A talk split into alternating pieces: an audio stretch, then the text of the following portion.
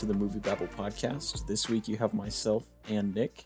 Uh, Brennan is off uh, saying something in a mirror, I think. Some, something like that. Uh, how are you doing, Nick? Pretty sure it's all he does when he's not on this podcast. Uh, I'm doing great. How are you doing, buddy?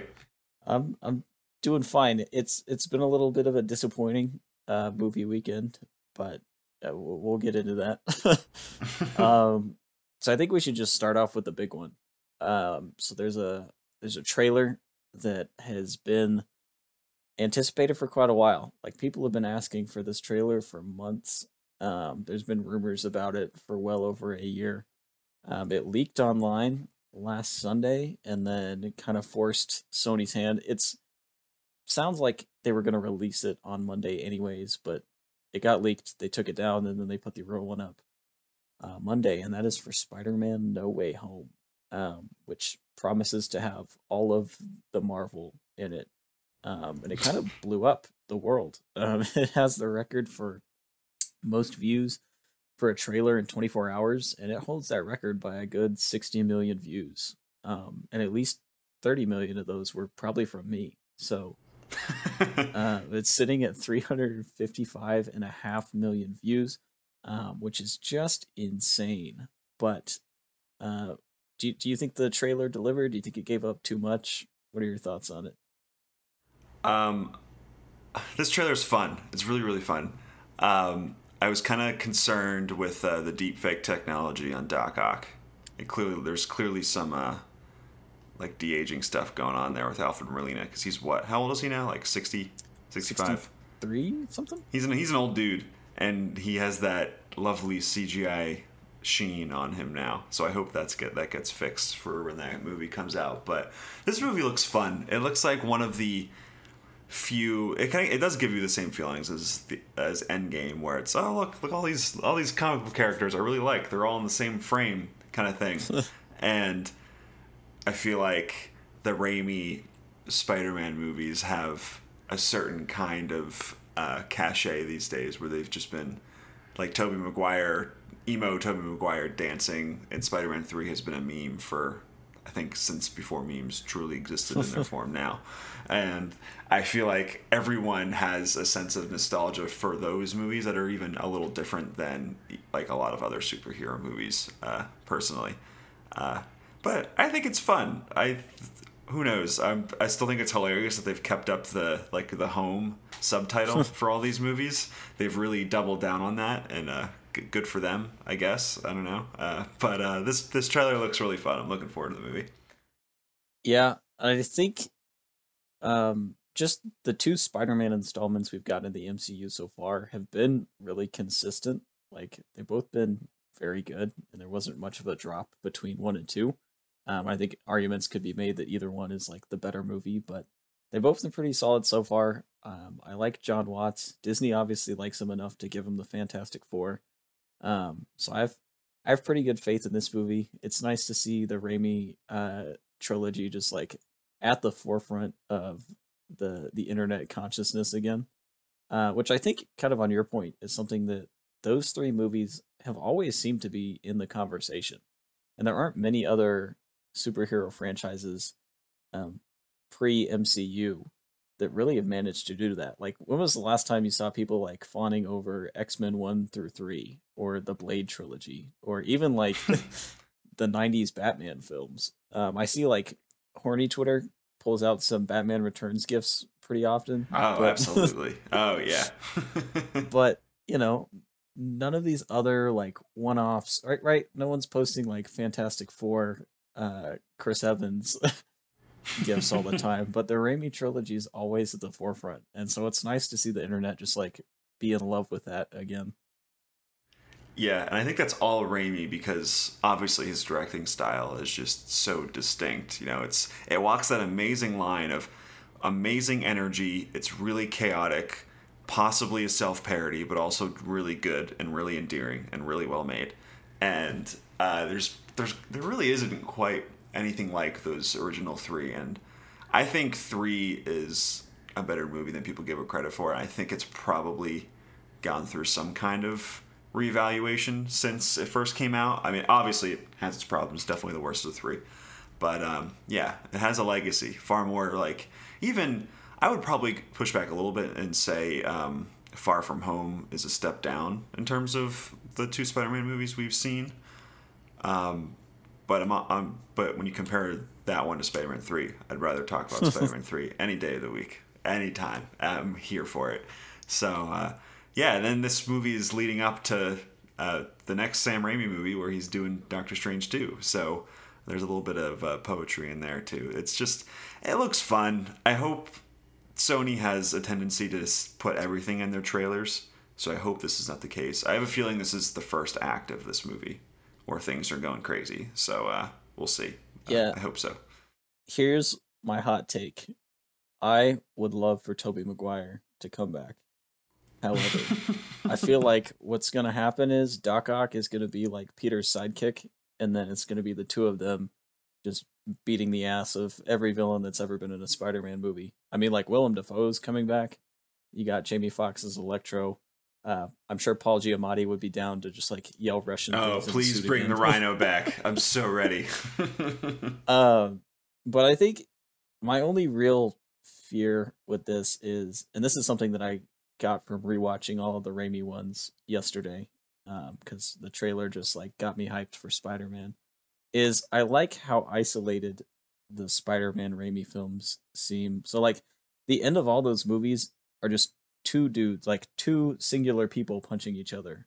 Um, where I think even like this Spider Man has gotten really off of that, like um, to kind of go to Far From Home again. Like the final fight is Spider Man versus a thousand robots, and then like a vague, quick hallway fight with Jake Gyllenhaal. But like the Raimi movies always end in these very like personal fights. Like the first one is, you know, uh, the Green Goblin and Spider Man fighting on a bridge, and then in an abandoned warehouse, and then I think the the best fight of the franchise or of the series is you know Spider Man and Doc Ock fighting at weird angles where how only those two can fight each other. Um, so I hope we don't lose a lot of that intimacy with you know throwing all of them into one movie.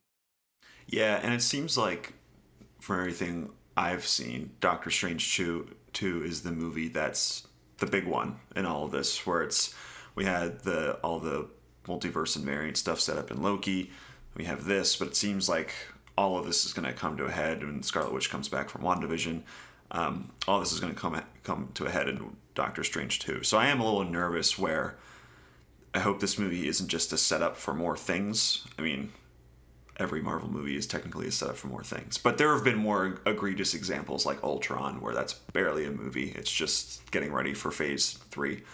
Um, yeah, it's there's also the thing too where um, I think a lot of people have written where the first two Spider-Man movies were, are he's basically Iron Man, you know, because they do the they do the because uh, Robert Downey Jr. Iron Man is his uh, is, is, is his father figure, you know, so he's kind of trying to live up to his shadow, and so he's a lot of people have have criticized a little bit that he's more so trying to be Iron Man than trying to be Spider Man. So I hope that whatever character development there's left for him in his original trilogy, I'm sure we're seeing Tom Holland again after this, but whatever they have left for him, I hope that's not put on the back burner for more just general world building because I think Tom Holland is lovely. Uh, he's going to be Spider Man for 50 more years because he continues to look like he's 12. Um, and whatever grossness he tries to do in The Devil All the Time or Cherry just will not uh, convince me otherwise. And uh, I really like him, so I hope this movie does continue to focus on him. But uh, yeah, like you said, uh, Marvel really likes Jon Watts, so I think they probably think they have something good here. Yeah, and I feel like Spider Man and Doctor Strange are pretty much going to carry the MCU forward as kind of the Iron Man and Captain America. Yeah, that's what it seems like. Yeah. Um, I feel like they were hoping to have put Black Panther in that direction, so it'll be interesting to see how that pans out. But that'll be that'll be a different conversation. Um, but I'm excited. Like this is the first blockbuster this year that I've seen the trailer for, besides Free Guy, and was like, yes, sit me down. I need it. I so I have one question for you, where I watched this trailer and immediately I was like, "Is Doctor Strange a dumbass? Like, what is he doing? He's just like, yeah, I'll fuck with the multiverse for your weird requests, like your selfish requests." And I've seen a lot of people since say like, "Hey, maybe that's not Doctor Strange. There's some weird multiverse stuff already going on because." Um, uh, what's his face? J. Jonah Jameson is back. So maybe there's uh, some other weirdness going on. But uh, did that strike you as weird that he's just like, "I got you, fam. Let's mess up. Let's mess everything up." Or no? You no. You're holding your breath. I feel like that was such a big part of the trailer because there are people who haven't seen WandaVision or Loki. And so you've got like all those people that need to know why suddenly, you know, Alfred Molina is showing up as Doc Ock. So I feel like that'll probably have more context and more than just like, oh, Peter was talking and now there's a multiverse. Hopefully. I mean, I could be wrong, but yeah, I am here for uh, uh, Doctor Strange in his Arctic wear drinking coffee though. I'm very here for that. That looks that looks strange. Uh, that looks great. I hope Benedict Wong comes back from his vacation in the third act to save the day. That's what should happen in, in, this movie. I'm ready to see him fight Abomination in four days. So, is Benedict Wong in in Shang Chi? Yeah, he's in the oh. he's in the trailer. He's the one just getting decked in the the cage. Oh, really? oh, I haven't been paying attention. I've watched that trailer probably twenty times before movies in, in the theaters and have not noticed. So that's where my fandom's at. uh, but yeah, that is Spider Man. So uh, we'll we'll move to the other man. Uh, this one a little bit more sinister. Uh, so this was Nia DaCosta's Candyman, uh, which is following in the vein of a lot of horror movies lately. I think Halloween kind of started this trend of just ignoring all the crazy sequels and just doing a direct sequel. Um, so this is a follow up to 1992's Candyman, um, and it it's a movie. Um, I walked out of this movie. I, I don't want to give anything away, not knowing whether or not I liked it, and I think I've figured it out by now. Uh, but we'll see. So I'm proud of you. like I was I was punching up my Letterboxd, you know, paragraph and I was like, I I don't know. Like, did I like it? Did I not like it? Uh but because I think our opinions are gonna be fairly similar, um what is what is one thing about uh 2021's Candyman that you enjoyed?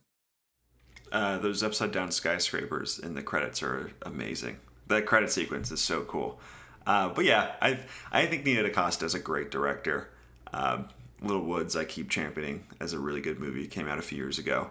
Uh, it's a really terrific, also issues minded movie that I think is very, very good, very un- underseen. Um, yeah, I think her visual sense in this movie is like incredible. It's her directing is so good that it's in search of a much better script, you know? Because if you just watch this movie, if you just look at some of the visual scenes that you look at some of like like the art gallery sequence where there's the first big uh, I guess slasher sequence there. It's just unbelievably directed, and you like you see little glimpses of Candyman and mirrors all over the place, just in the background of scenes. All that stuff is amazing. So I think, despite this movie kind of falling flat a little bit for me, I think she's a, still an amazing director. You know, personally, I really like the way that Colman Domingo says the name Candyman. Oh, he puts some extra oomph on that. He's he's great. Colman Domingo is so good. I love him in every movie he's in. He's amazing.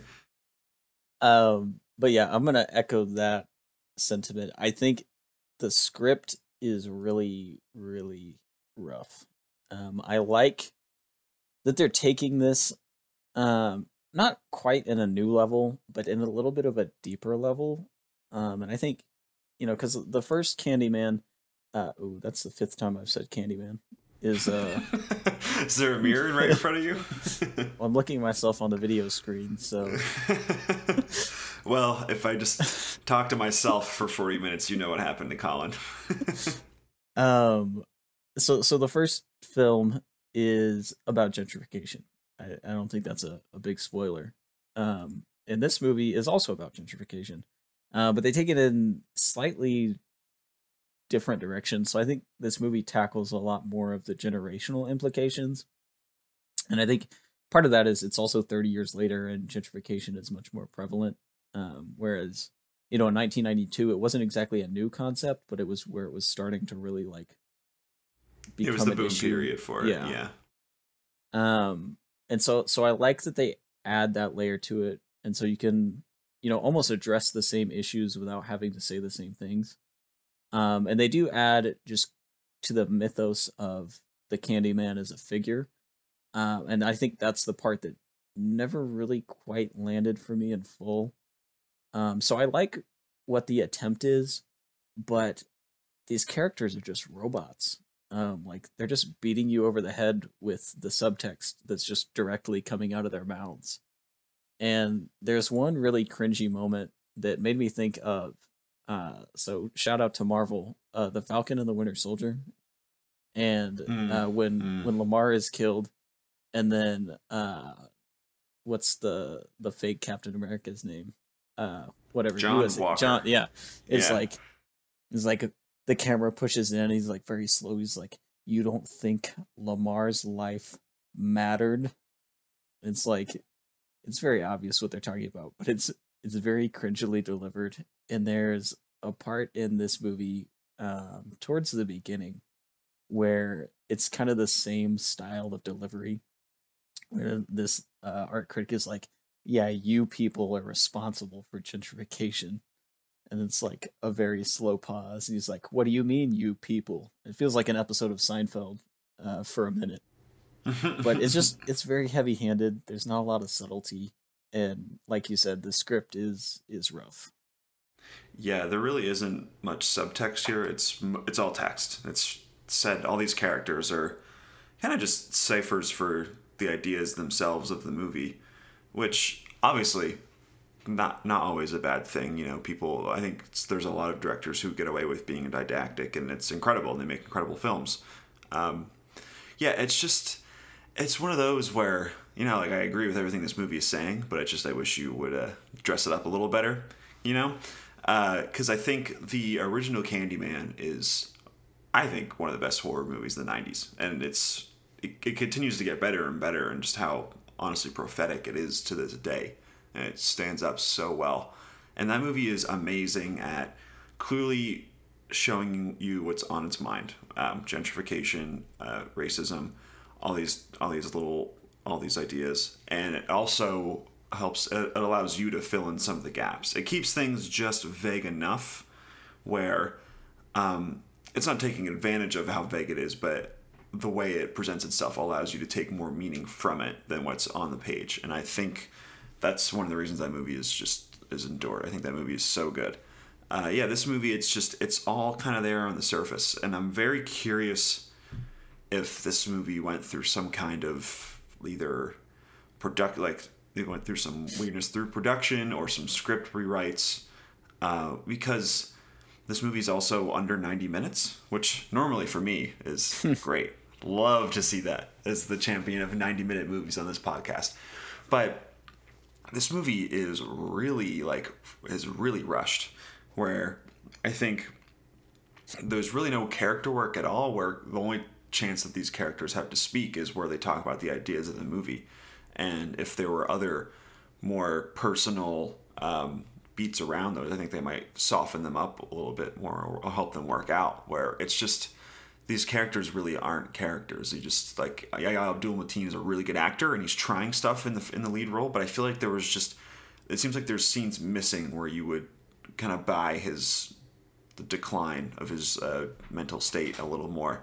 Um, it just seems like there's pieces missing. Then you get to the third act of this movie, which just comes out of nowhere. It feels like that was almost a reshoot. I, I have no I have no knowledge to back that up, but it's just kind of what it looks like or feels like. It feels like there was so much cut from that area where it just feels like it, it's like, oh, the movie's over. Okay, got it.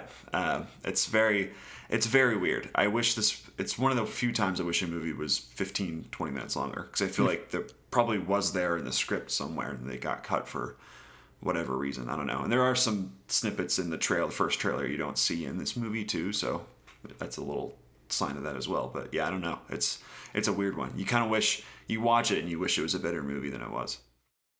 yeah and i felt like the kills were pretty tame um compared to like just what you're seeing so a lot of them are like the final death is occurring off screen or kind of askew out of the picture um so again like comparing it to something like halloween which was very brutal i think that same intensity is here with like how the candyman is killing people but you really don't see a lot of it like there are a lot of characters that die off screen in this movie uh, which I was kind of surprised from. Yeah, there's also the one really good moment, the opposite of that, where uh, someone is stabbing someone else, and someone says, Yeah. uh, "Yeah, I think they're dead." So, uh, yeah, I don't know if I have much of an issue with that as you do, because I think I, there's one gnarly scene in that gallery sequence where you see someone's neck Yeah. spliced open, which is pretty good. Um, yeah, I never really identified with Candyman for like the gruesomeness of the kills. I just think that the original Tony Todd character, I think, is just just you can just take so much away from that. It's such a thoughtful, thoughtfully constructed character for so many different ways. Um, yeah, it's just this one feels like it's kind of just going through the motions a little bit. Uh, I wish it feels like it feels like it's just talking to like the most oblivious uh, audience possible, and by that I mean just like boomer, like white people. You know, like it feels like it's it's not really adding anything new to the conversation because it feels like it's dumbing itself down for an audience that might not necessarily be the target audience. I don't know. It just feels like it's just I don't I don't quite understand what it's going for because I feel like all of these ideas have been presented in very recent movies. I think just a lot better uh, for and so I, I just don't know quite know what it's after in that sense because you don't really get you don't really get a good sense of location in Chicago. It just it'll just cut to a rundown neighborhood and then it'll cut back to high rise apartment. You know, Chicago. Yeah, exactly. Right. Yeah, like you just you don't you don't really get those juxtapositions of rich and poor and all these other things. I think made the original so great, and that the the direction in that first movie is awesome by Bernard Rose. Um, yeah, it just feels like it feels like some like they, they like they cut off a few minutes of establishing shots here and there, and then over the course of that, you come out with a movie that is kind of just not as good as probably what they filmed. I don't know. It just it just really feels like they did something in post production to it because like the the direction in some scenes are is so good, and the art direction is uh, like staggering. It feels like there was like there had to be more thought put into the script of this, right? Because there's clearly so much put into other places of the movie. I don't really know. Yeah, and I want to talk about the character of the Candyman, because I think that's probably the thing that worked the best in the first movie that doesn't really work much in this movie. Um, so in in Candyman 1992, right, Tony Todd is the Candyman, and a lot of that movie is you know Helen Lyle kind of uncovering the the mystery behind this figure, and you know translating all those things that happened to him, and you know the lasting impact that that kind of action has on the community. Whereas in this movie, it's more like Candy Men, and they've kind of and this is the thing where I, I kind of like what they're going for, but I think the character suffers because of it in the sense that they're trying to build build it into Candyman. So they're trying to turn the Candyman almost into like a, a dark avenger for the community, right? Like something bad happens to uh one of one of the citizens in the community and so he dies, becomes the Candyman and then, you know, wreaks havoc on um, you know, all the perpetrators and that kind of thing. But for most of the movie, you're dealing with a Candyman who doesn't have a name or a face really. Um, like he's he's kind of given this this quick little introduction at the beginning of the movie, um, and then the the spooky spectral Candyman um, is, you know, he he lacks a lot of the depth and a lot of the realness um, that Tony Todd had. Now, like opposite of that is because they're building a certain other character into the Candyman along the way, and I think you know he becomes a good Candyman down the line. But the one the the man we're calling Candyman for most of the movie, I don't think really just has that same presence or creates that same tension that Tony Todd did in the original. Yeah, it's they mostly just kind of use use him as like a boogeyman kind of figure, like Yeah. just a generic slasher guy. He doesn't really, yeah, like with that Tony Todd stuff, they just they let. I mean, the, the sound design in that first movie is outrageous. Every time he talks, it just echoes throughout eternity, and it's amazing. And in this movie, it's just there are some really good tricks where where, as I mentioned before, where like Candyman is in the background of stuff of scenes, and you see him in a mirror or like a glass panel, and they don't really like the camera doesn't really call attention to it. It's just there in like the right corner of the screen. That stuff is really good. But yeah, other than that, it's just kind of like someone says Candyman, Candyman five times, and then they come and the real Candyman comes and kills them, and then the scene's over, right? And it's kind of a rinse and repeat a lot, and then that's interstitched with um, like other like dialogue scenes where it's just very on the nose commentary. Uh, so it's yeah, it just doesn't doesn't quite do it in the same way. I feel like kind of like what I was mentioning earlier that they kept the first movie kept a lot of the stuff vague so that the Candyman figure stands for so much more because you can read into that how that character is used throughout the movie. Uh, but here it's just kind of it's it's it's more of a it's just it just doesn't work as well. You're right. Yeah, and you know, I I like the direction they're trying to take it, but I don't think that the character backs up what that greater thought kind of is. Um, and that thought that is later exposited just like straight into the movie. I don't think uh, the the yellow jacketed Candyman that we see in this movie for most of its run really lives up to that. Um, but I do want to talk about that that good old third act because um, this seems to be where everybody that has problems with this movie has problems with this movie. So I think um, this movie has a, a nice build. I it's by no means perfect in the first two acts. Um, but I like where it's going. I think everything is even if it's kind of rough, put there pretty competently. And then like they just hit the nos into the third act, and suddenly like the development doesn't really matter because somebody else is pulling the strings, and it just kind of loses itself uh, in this this final chapter. Yeah, it's uh that's very I think that's very much where that the third act is really targeted towards like your your white boomers where it's it's very like they're basically basically characters talking directly to camera being like this is what this movie is about in a lot of ways. And uh, yeah like uh, again I agree with everything this movie is getting at but it's just it's just a, it's it's a it's quite messy in how it presents that and also just not very nuanced. So it's um, yeah, it just all of a sudden like you snap your fingers and it turns into an entirely different movie. You know, it's very very bizarre. It, the third act is especially where I feel like a lot of the like a lot of it was cut out for some reason because it just feels like there's just there are just scenes missing there because uh, the Teyonah Parris character, uh, who uh, I really like her as an actor. I think she's great, uh, but she just shows up somewhere and she's in a dark. She's in a dark. Uh, I don't know alley, not alley, but just like a some kind of corridor, and then uh, yeah, then she's not anymore, and the movie's over. It's very, it's very like scattershot all over the place. It just doesn't. It just does not not work. Yeah, and I think that's where they kind of throw out a lot of the the development of Anthony uh, Yahya Abdul Mateen's character, um, because this is basically like his origin story as you know the Candyman becomes real to him.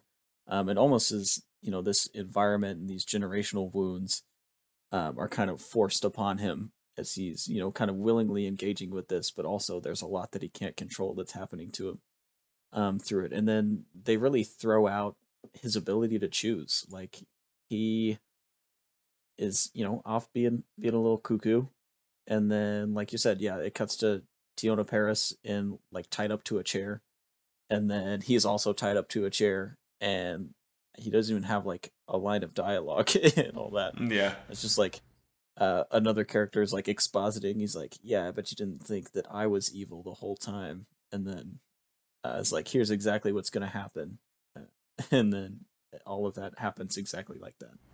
Um, yeah, I th- I think this movie is trying to go after right this this generational just incompetence and how it kind of leads um, just so many people to just unfortunate demises in one way or another. And I think that's what they're going for with Yahya Abdul Mateen's character because, right, he doesn't have much agency.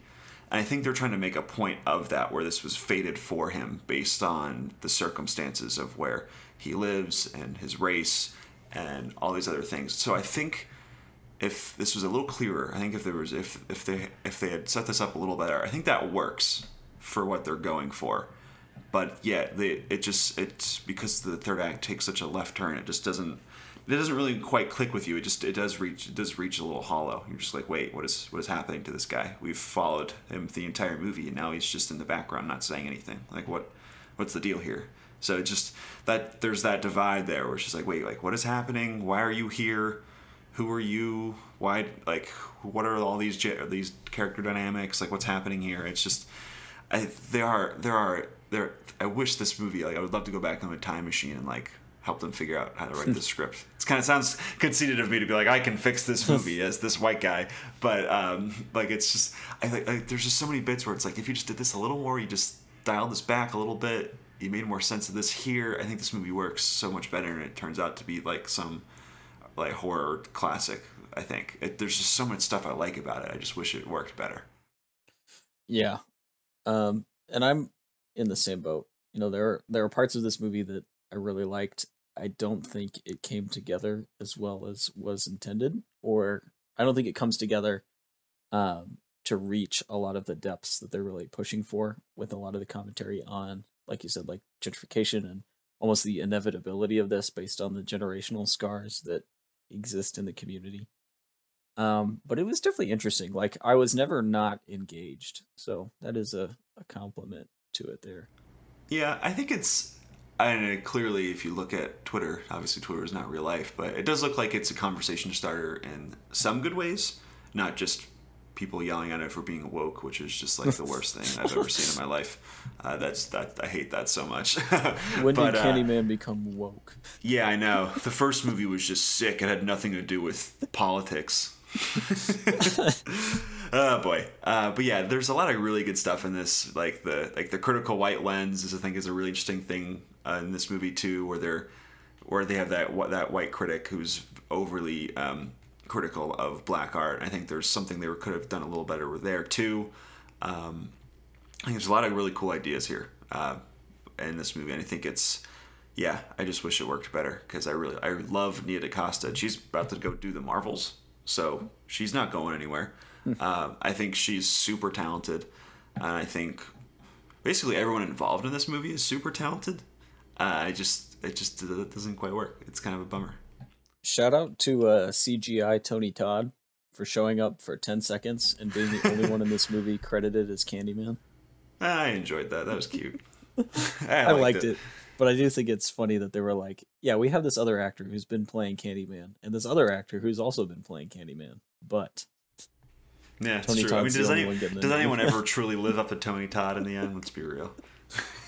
uh, but yeah, that is that is Candyman. Um, what a what a movie! I mean, I liked that they uh they started off the movie with some Sammy Davis Jr. I was hyped for that, but yeah, that was um, fun. That was cute. And no, the movie also did well at the box office too. It seems like I don't know if people are loving it, but it's captured people's interest in one way or another. So uh, you could do far worse than this movie. I I hope I don't come across as overly negative because I like a lot of stuff in it. Uh, it's just just doesn't quite come together in the end, which is kind of a bummer. Yeah. Um. So we will move on to uh, what is probably what everybody's listening to this podcast for. Um, and that is a movie that unfortunately I missed out on this weekend, but Nick uh, was was happy enough to sit down and bite the bullet on. He's mm-hmm, all that. Yes. What are what are your takeaways? Uh, is this my new kissing booth? I'm just throwing it out there. Uh, I hope there's not more of these, so it doesn't turn into that. But uh, yeah, he's all that. The gender swapped remake of She's All That, which is kind of ground zero for the uh, super attractive person wears glasses, so they're ugly.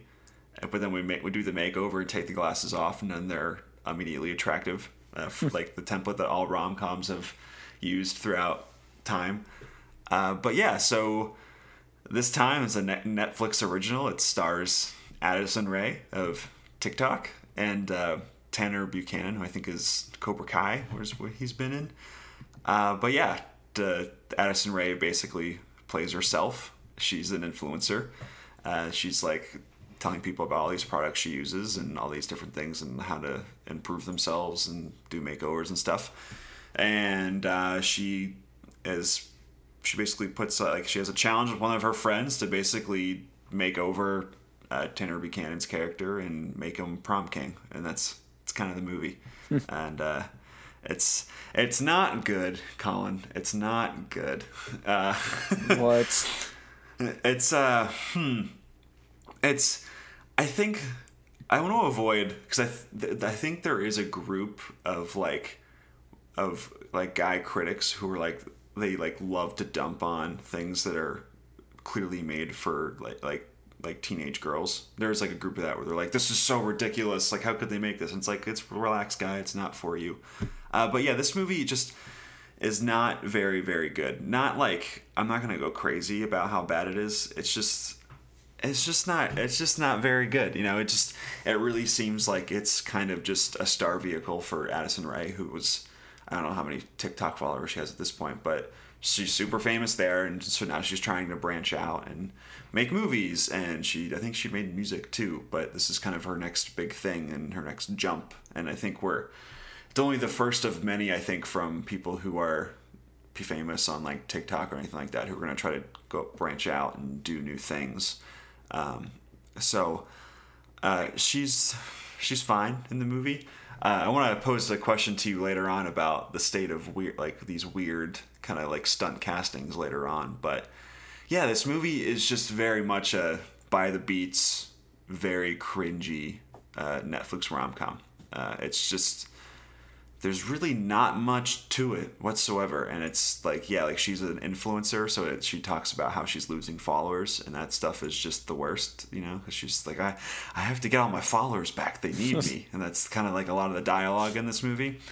So yeah that stuff is very very hard to watch um, but it's not quite the train wreck uh, that i thought it would be. So it's a uh, it's it's there I'm sure people are having fun with dunking on it, but uh, not me. I have no no desire to go crazy about this movie. yeah, this was a movie I had not thought about at all, uh, or didn't even know about at all until Friday, and I have no intention of thinking about it after today. So I'm yeah, pretty happy with my take on that. Yeah. So my question I wanted to pose to you is, I feel like there's a lot of weird. You know, I remember, I remember like in the 2000s there were all these weird movies where it's like Paris Hilton is in a movie. You know, all these like these I guess these celebrities who are celebrities through just not acting and they just they branch over to acting and they make these unbelievably bad like baffling like romantic comedies or whatever and like stuff like that there was like like a whole generation of that um true and I feel like we don't get those anymore because I'm curious if the like the TikTok generation and all these and all uh, all these young people who are so used to just like being in front of their phones all the time. That's like a version of acting. I wonder if that's uh, like effectively like risen the bar for like how bad of actors these people will be. You know what I mean? Like they have some kind of not even not talent, but they kind of have a general awareness of how to act on camera so you won't get these as baffling performances from all these people. Like you see like Paris Hilton in a movie, she can't act obviously and it's like hilariously bad, right? But I feel like Addison Rae probably from her TikTok career has just more general awareness of how to act and how to like pose on camera and how to move around and look I guess cinematic in that sense. So I'm curious if we're in this stage now where um, we won't see that kind of baffling like star uh, crossover event anymore where it'll just be not good, but it won't be fun to talk about. Does that make sense? Yeah. I'm trying to think because I think pro wrestlers tend to be like one of the groups that gets stunt cast the most. Like they all have, and I, I think part of it is um, like Redbox. You remember, you remember good old Redbox? Oh yes, good old. They Redbox. would always have like a ton of movies that would be like some wrestler who wasn't John Cena or The Rock, um, that would be just like thrown into a star vehicle because there's a fan base somewhere and it's like somewhat of a relevant skill set. Um, it's like I understand why they do it, but yeah, I'm trying to think of anyone or like that type of movie, like you're talking about um, that we've seen recently. And I can't think of anything that's like post 2010. And maybe it's just because I'm out of that age group now where you would expect to be looking for those kinds of things. Um, but I don't know. I, I feel like it also depends on the platform. So I think when you saw this happen, you know, when when we were growing up, it was like right on the tail end of YouTube coming out, right? So suddenly you have all of these like famous people that know how to act in front of a camera. And I feel like we're watching that again, just with a smaller screen and Right. Yeah. yeah, and it's just like except now all they do is dance. Um well, there's there's a few since so Addison Rae obviously is known for doing all her TikTok dances, and there are three inexplicable dancing sequences in this movie where it's like she's doing TikTok dances basically, and it's like oh okay, like she's she's the dancer, got it. Just- it feels like it's like a, it's like a big. They were like okay, like Addison Rae can dance, so how can we put dancing into the movie? And it's it's really funny. Like it's she just like starts breaking out and doing all like the weird TikTok stuff. It's very very funny. And it's it's so clearly like a like oh this is your image so we're gonna play into that and everyone's gonna know what it is um, yeah it's it's a really interesting phenomenon. Like i we'll, we'll, maybe we're doing this podcast in our 50s who knows what will happen then? But it'll there'll be some weird social media account where they someone crosses over and makes a movie and we'll talk about it and we'll be so out of touch because we'll have no idea what that thing is that they were on previously. But um I'm never gonna begrudge somebody who's just like I got famous inexplicably, so now I'm gonna try to branch out into other things. Like, good for you, Addison Rae. Like, get your money. You know, like no one like forced you to do this. Like, you're just like go out. Like, you have use your following to try to like do whatever you want. I think that's fine. Um, but yeah, it's. I was hoping that this would be like some kind of laughably bad experience for me and I really didn't get that a lot. Uh, there's like a like there's the few like hilarious dancing sequences in it, and then there's a few hilarious examples of product placement. Um, but like they're like so there's like one like pool party, and they're there and. Uh, just, and one of the one of the supporting characters is like, "Whoa, can I have that Pizza Hut?" And like Pizza Hut comes off like in screen right into like a big slice of pepperoni pizza, and then when they're leaving, they're like, all right, like let- let's head out. But wait, can I get that? Can I grab some KFC first? And then she grabs off from off screen. She grabs a giant bucket of fried chicken, and it's so funny. It's almost like an SNL skit where they're like they're making fun of bad product placement.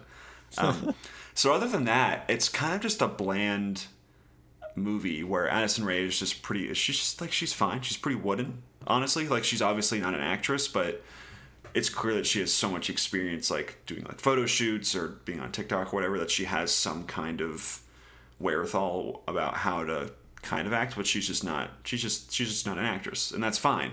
So it's not I didn't really have a lot of fun watching it in that kind of nihilistic way either.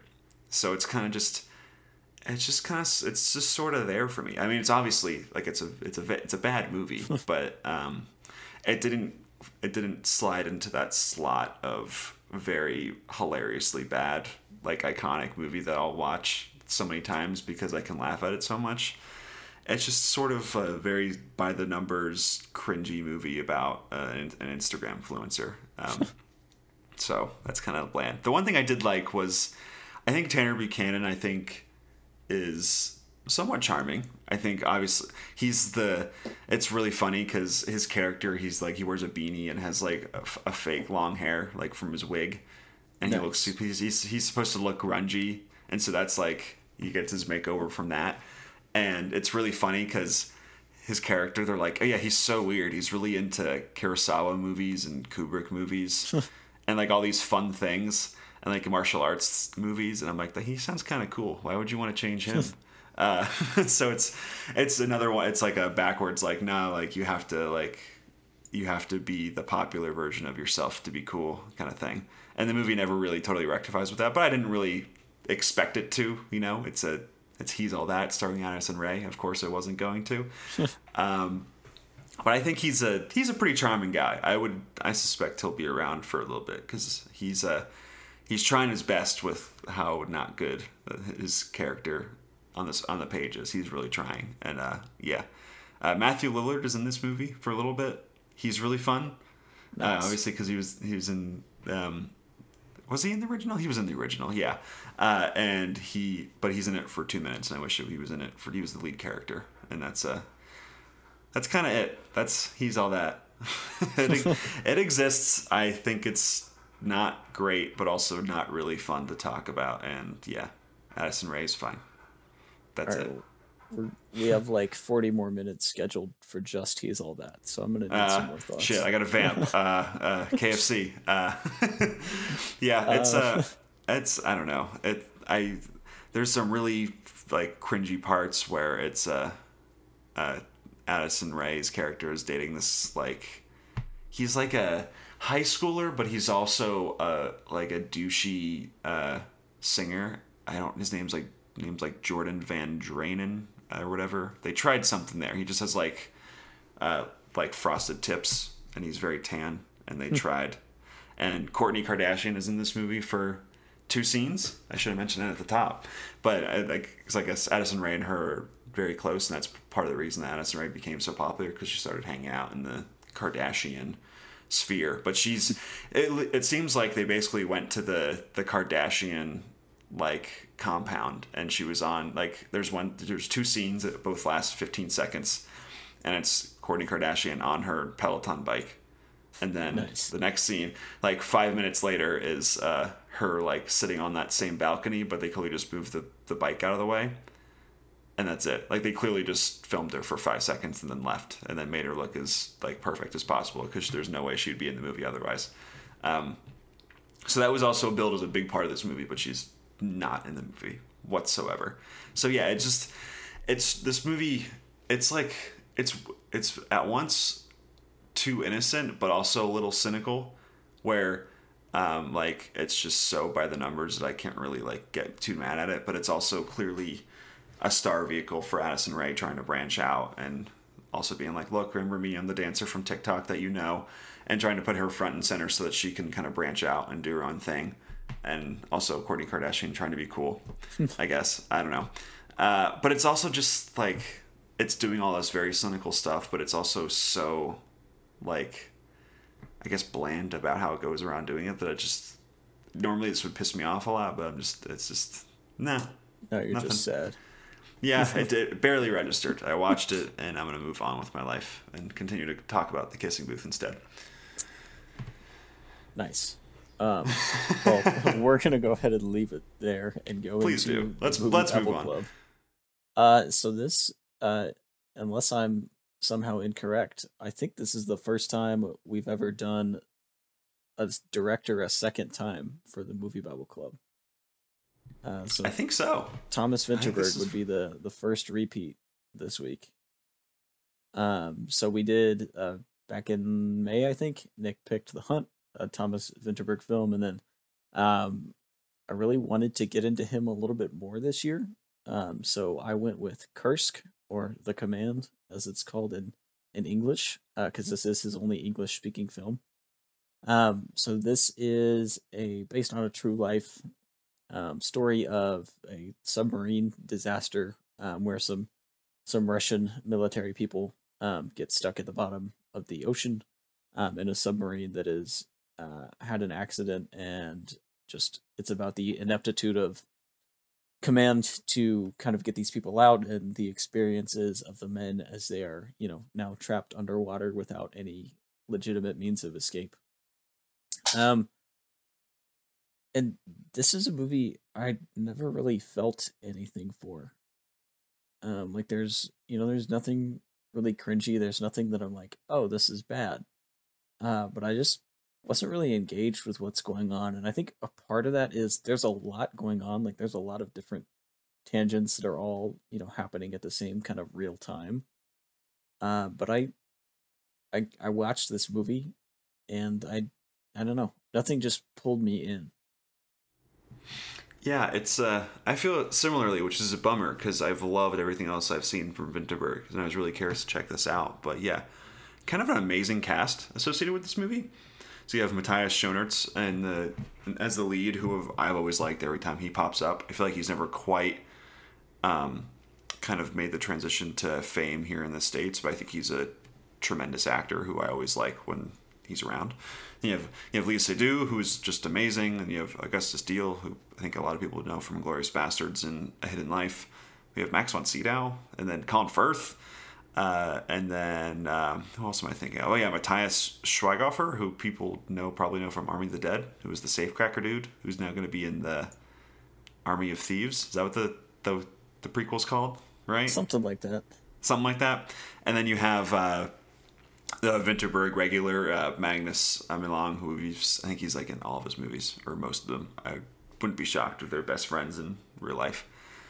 But yeah, you have all these kind of great actors in this movie, and this yeah. movie is very getting Shmi Skywalker, Pernilla August herself. Oh yeah, that's right. That's right.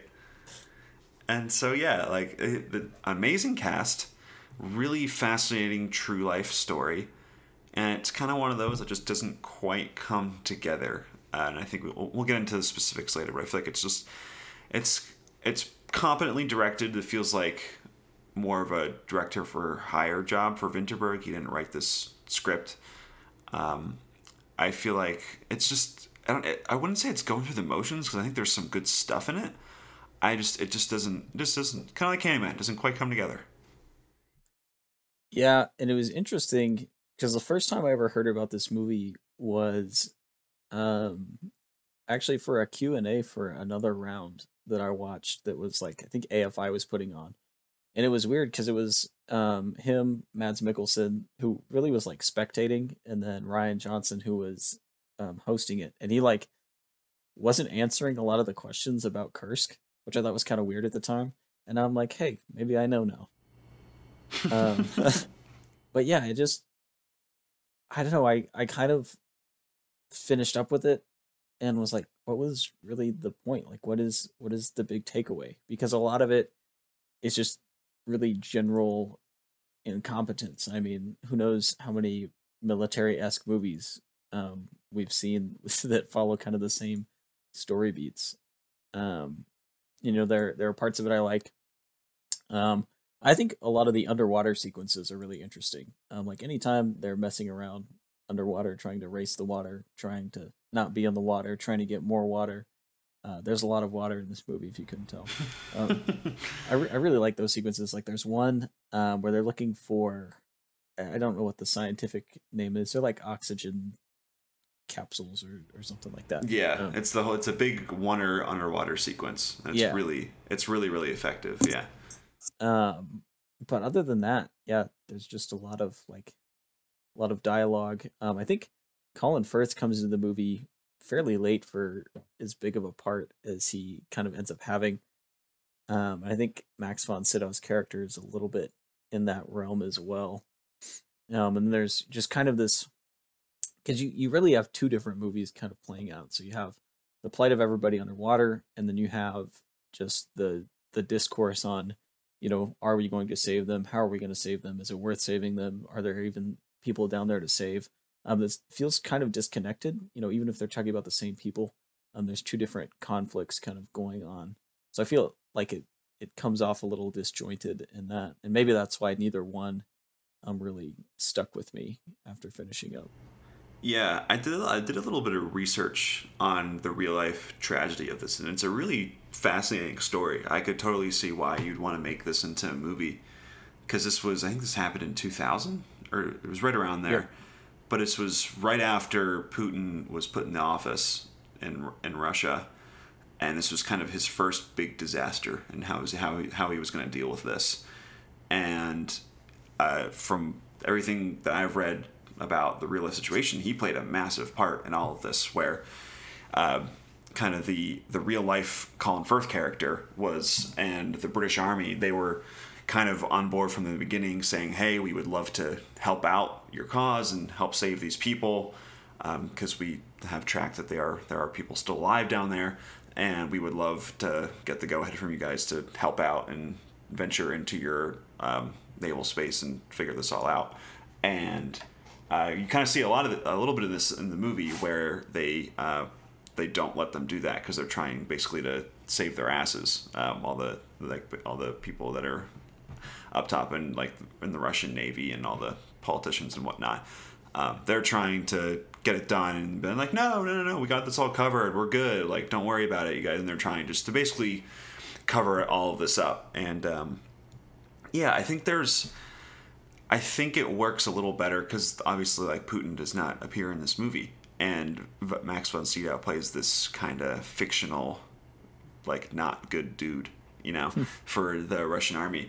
And I think uh, this movie plays a lot better if Putin is in this movie somehow, because uh, I think it pulls its punches a little bit in terms of how it kind of deals with the ineptitude of the Russian navy and government. Like it's it's not it obviously shows that they did not do enough, but it doesn't quite sink its teeth into um, just how like how high up this went, and also just kind of everyone involved and how big of a deal this was. So I.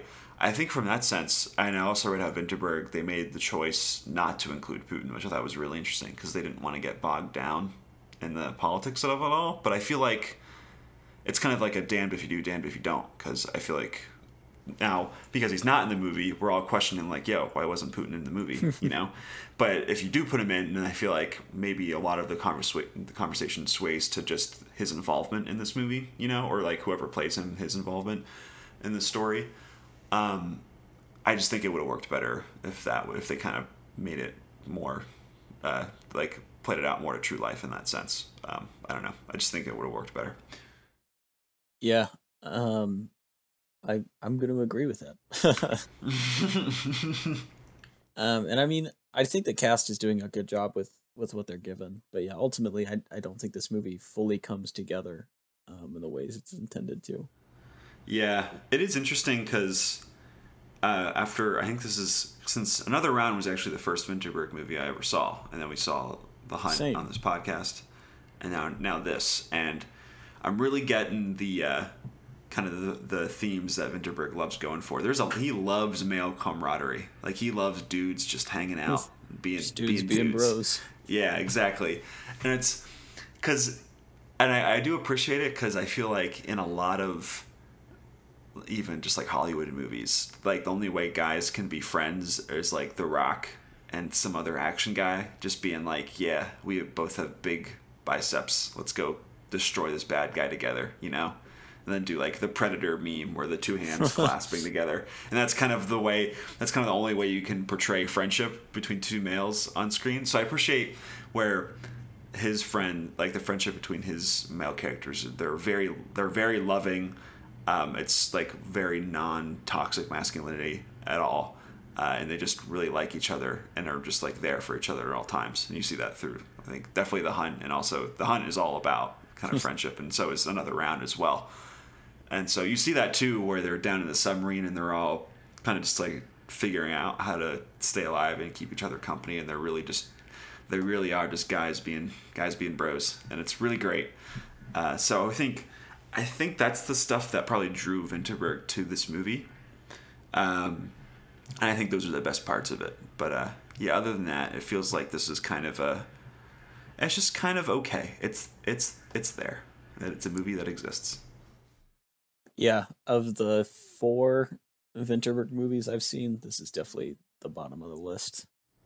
Um, What's the other one that you've seen? Uh, a man when a man comes home, which is about a musician who returns to his hometown and realizes he has a son that he never knew about. Is it good? You like that one? Yeah, it's not as good as the hunt or I mean I love another round. It's it's nowhere near another round. It's really good and it's really funny. Um it's certainly a step up from this, but I wouldn't put it on par with the other two.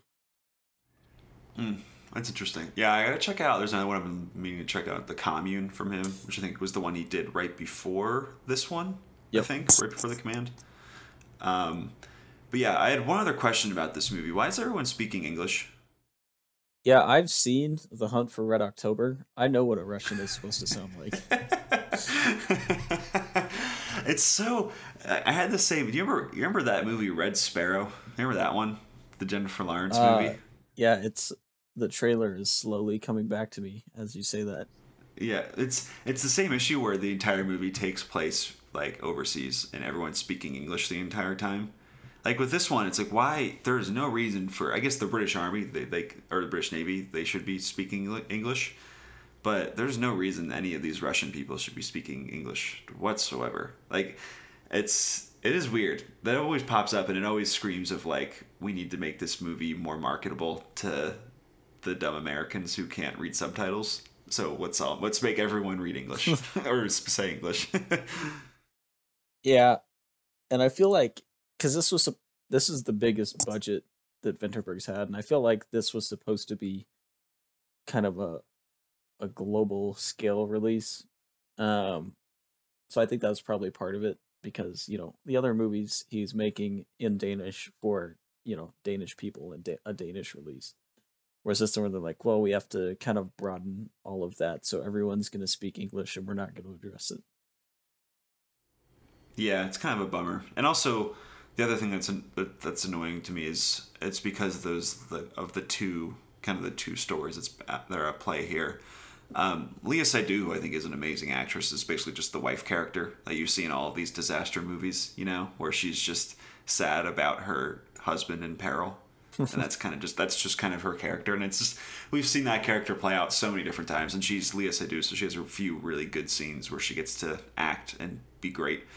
But yeah, it's just it's it kind of falls back on like tired like tired Hollywood disaster movie characterizations, and it's it's a little it's a little better than it's definitely better than a lot of those movies, but it's a uh, it's not it's not great in the end. I wish I kind of wish this this movie was like some big epic. It was like three hours long or something like that. I feel like that would have made it much better and more kind of the sprawling aspects of it would have made it that would it would have made I feel like made this movie come together a little more. So yeah me advocating for two movies to be longer in the same podcast. Who would have, who would have ever thought? It's been a strange episode. I think we should just quit. I'm done. Uh, but yeah, that is is Kursk and this week's episode of the MovieBabble podcast. Um, next week we get to do something that we don't get to do very often. That's talk about Marvel. Uh, so we'll, we'll be uh we'll be here talking about Shang Chi um, but as for now, that's this week's episode. Remember, you can always check us out online at moviebabble.com.